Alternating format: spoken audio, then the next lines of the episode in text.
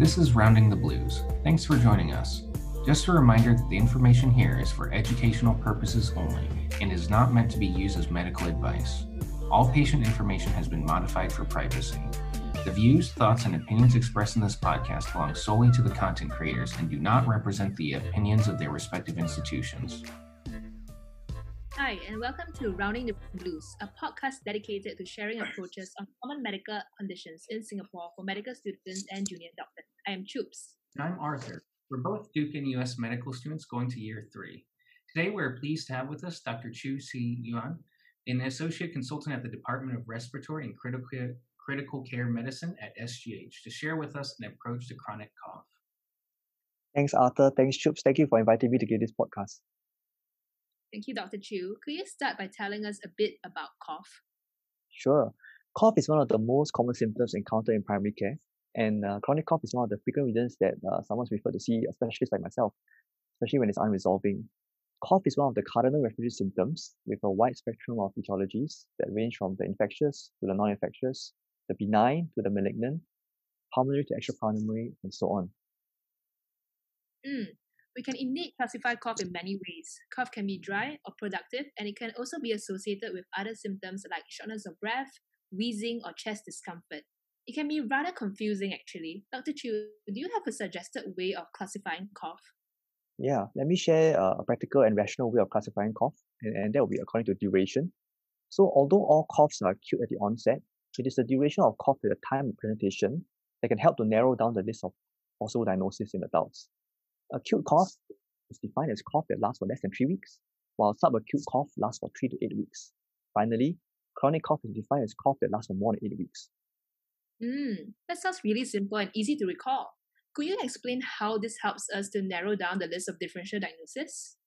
Yeah, many GPs see patients in primary care to complain of acute cough, and the majority of these patients will have some form of infection that will be self-involving after three weeks of symptomatic treatment, with or without antibiotics. So by classifying cough by duration, it helps GPs decide when to refer the patient for further investigations and assessment. Should the cough persist beyond three weeks, then consideration should be given for infections that have a prolonged natural history, such as pertussis or tuberculosis, which can then be subsequently diagnosed in the outpatient setting with microbiological testing aided by chest radiography. Hmm, I see. Then is it true that respiratory specialists see more chronic coughs than acute ones? Yes, you're correct. By the time patients are referred to see us in a specialist clinic, their cough will have typically lasted for more than eight weeks and will therefore fit into the category of chronic cough.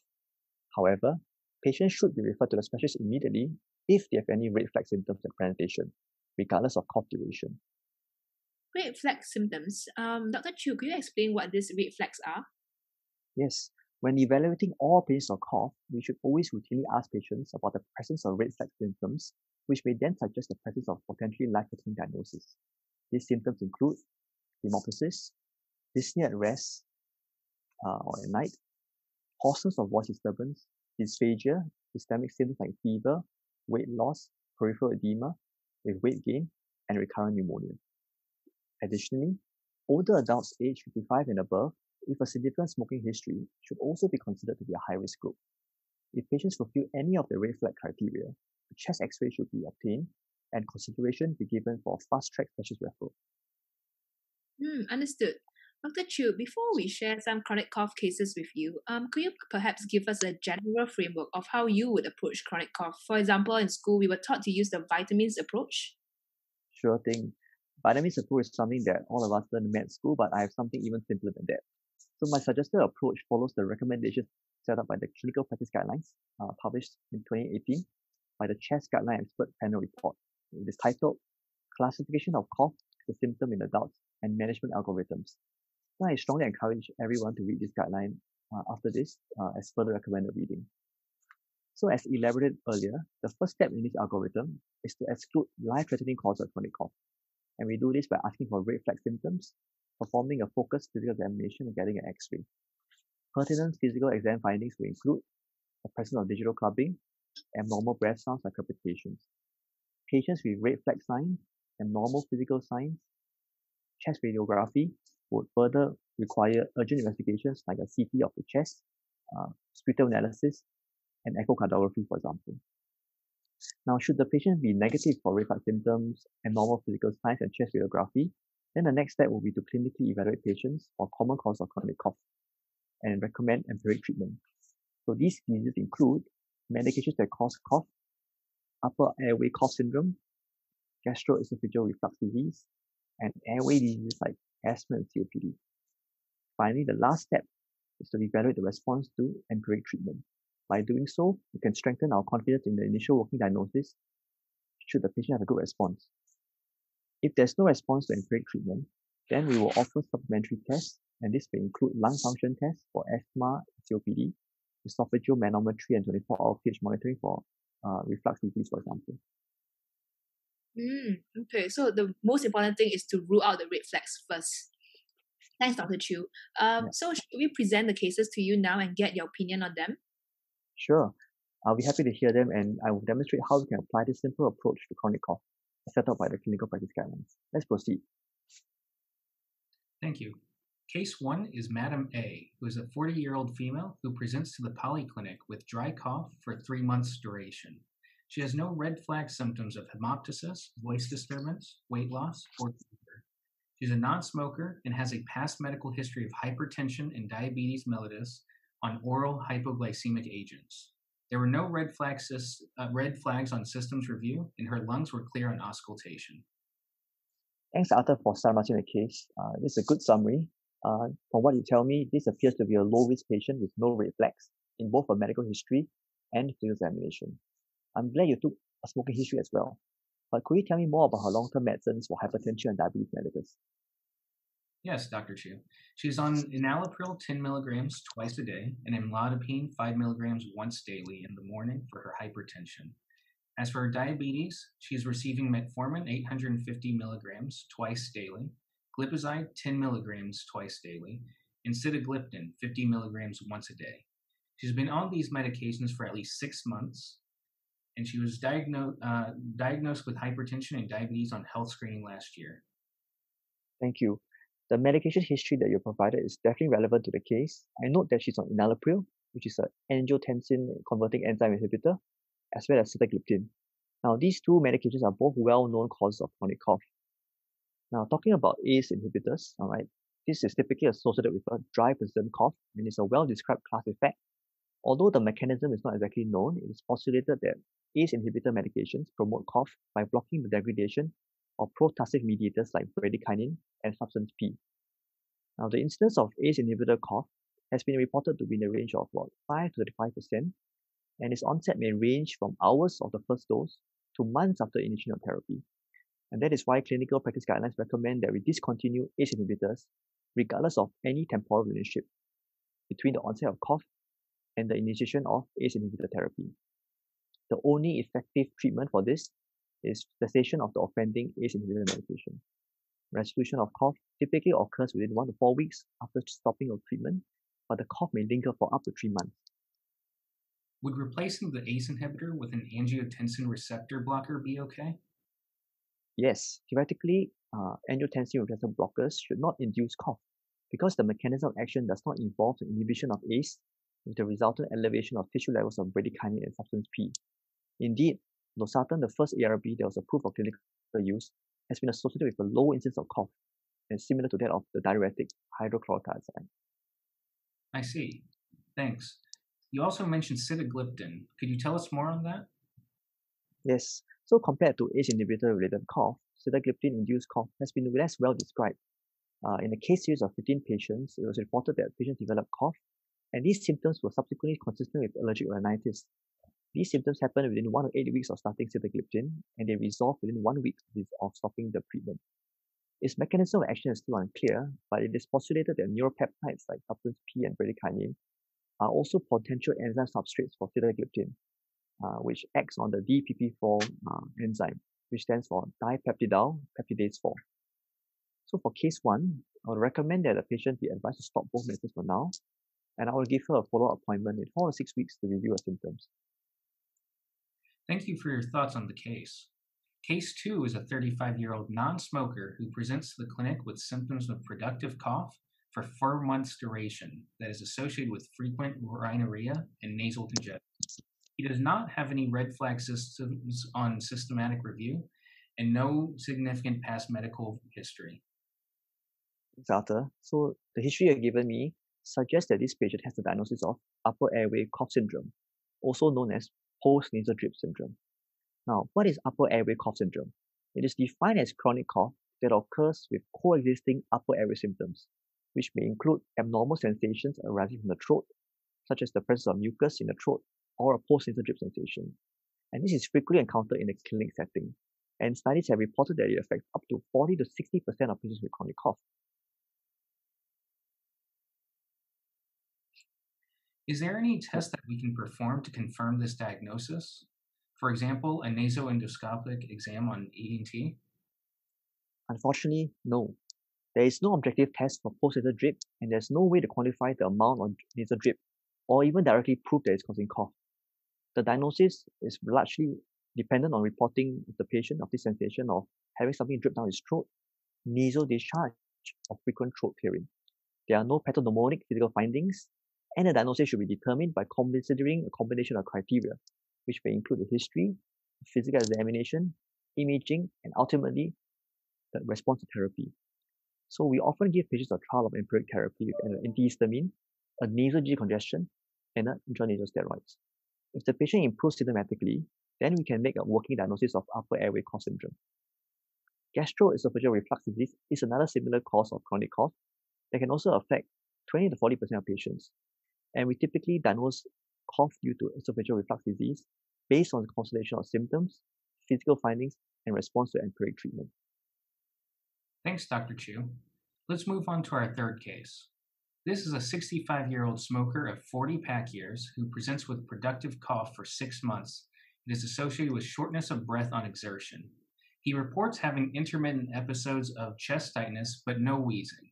He has no other red flags on systems review or significant past medical history. There are no symptoms of postnasal drip or gastroesophageal reflux disease.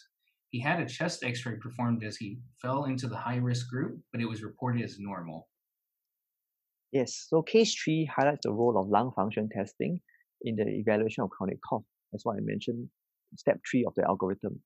Now, airway diseases like asthma, chronic obstructive pulmonary disease, and non-asthmatic eosinophilic bronchitis are conditions where lung function testing can help make an objective diagnosis for chronic cough. Now, if the history was suggestive of asthma, I would ask for a history of atopy and ask if the cough was associated with any triggers or diurnal variation. In the context of such symptoms, the diagnosis of asthma can be supported with a positive bronchoprovocation test or the presence of bronchodilatory response on spirometry. This patient, however, has a significant smoking history and it should be evaluated for COPD with a bronchodilator reversibility test on spirometry. And this should typically demonstrate the obstructive pattern with a FEV1 FVC ratio of less than 70%. To summarize, the diagnosis of COPD rests on the triad of smoking history, presence of typical symptoms like dyspnea, chronic cough, sputum production, chest tightness, and obstructive pattern of spirometry. Should a diagnosis of COPD be made, then we should treat the patient by advising him with smoking cessation, and they should be started on long-acting bronchodilators. Can you also explain more about non-asthmatic eosinophilic bronchitis? Certainly.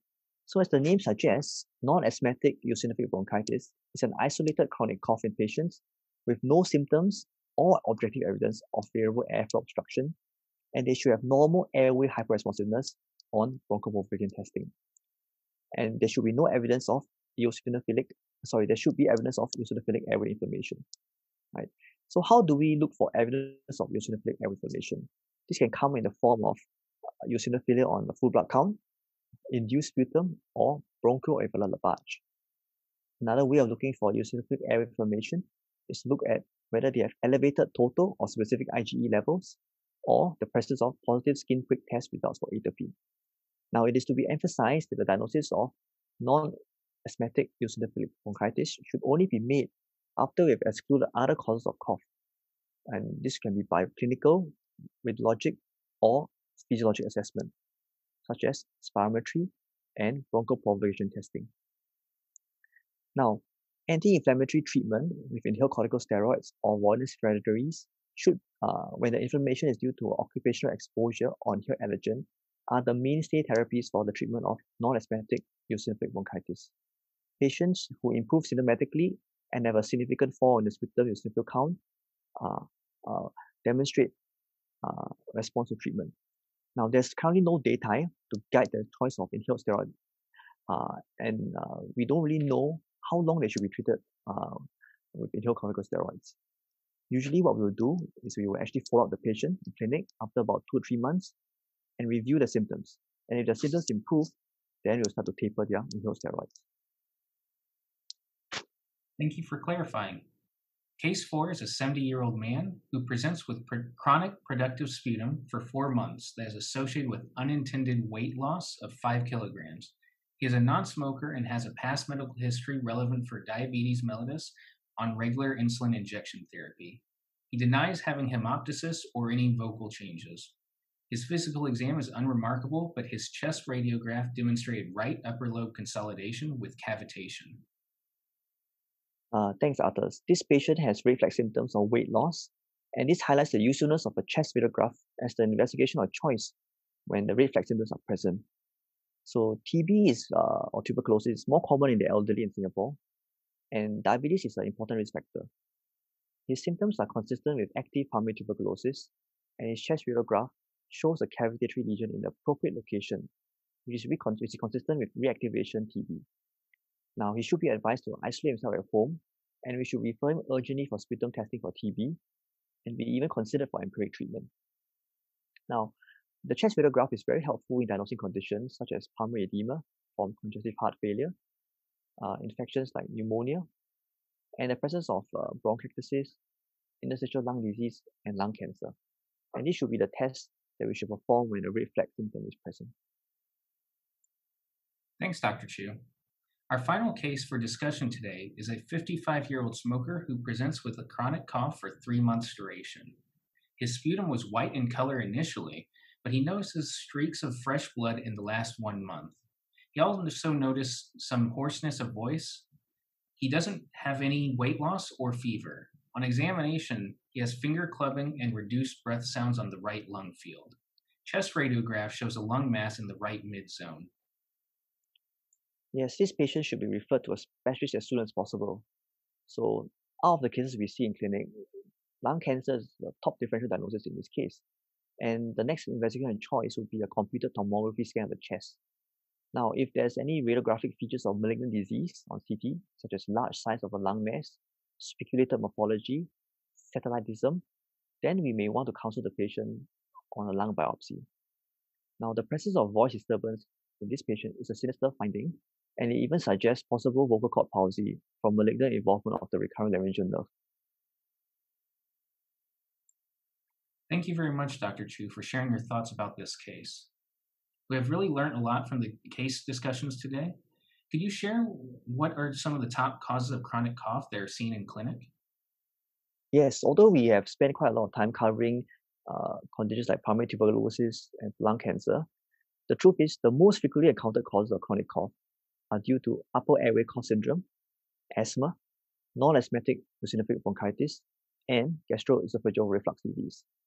And what makes the diagnosis difficult? Right? These conditions can often coexist, and hence making a definite diagnosis in chronic cough is often challenging because the etiology may be multifactorial. In fact, it's been estimated that approximately 20% of patients have cough that is due to more than one cause.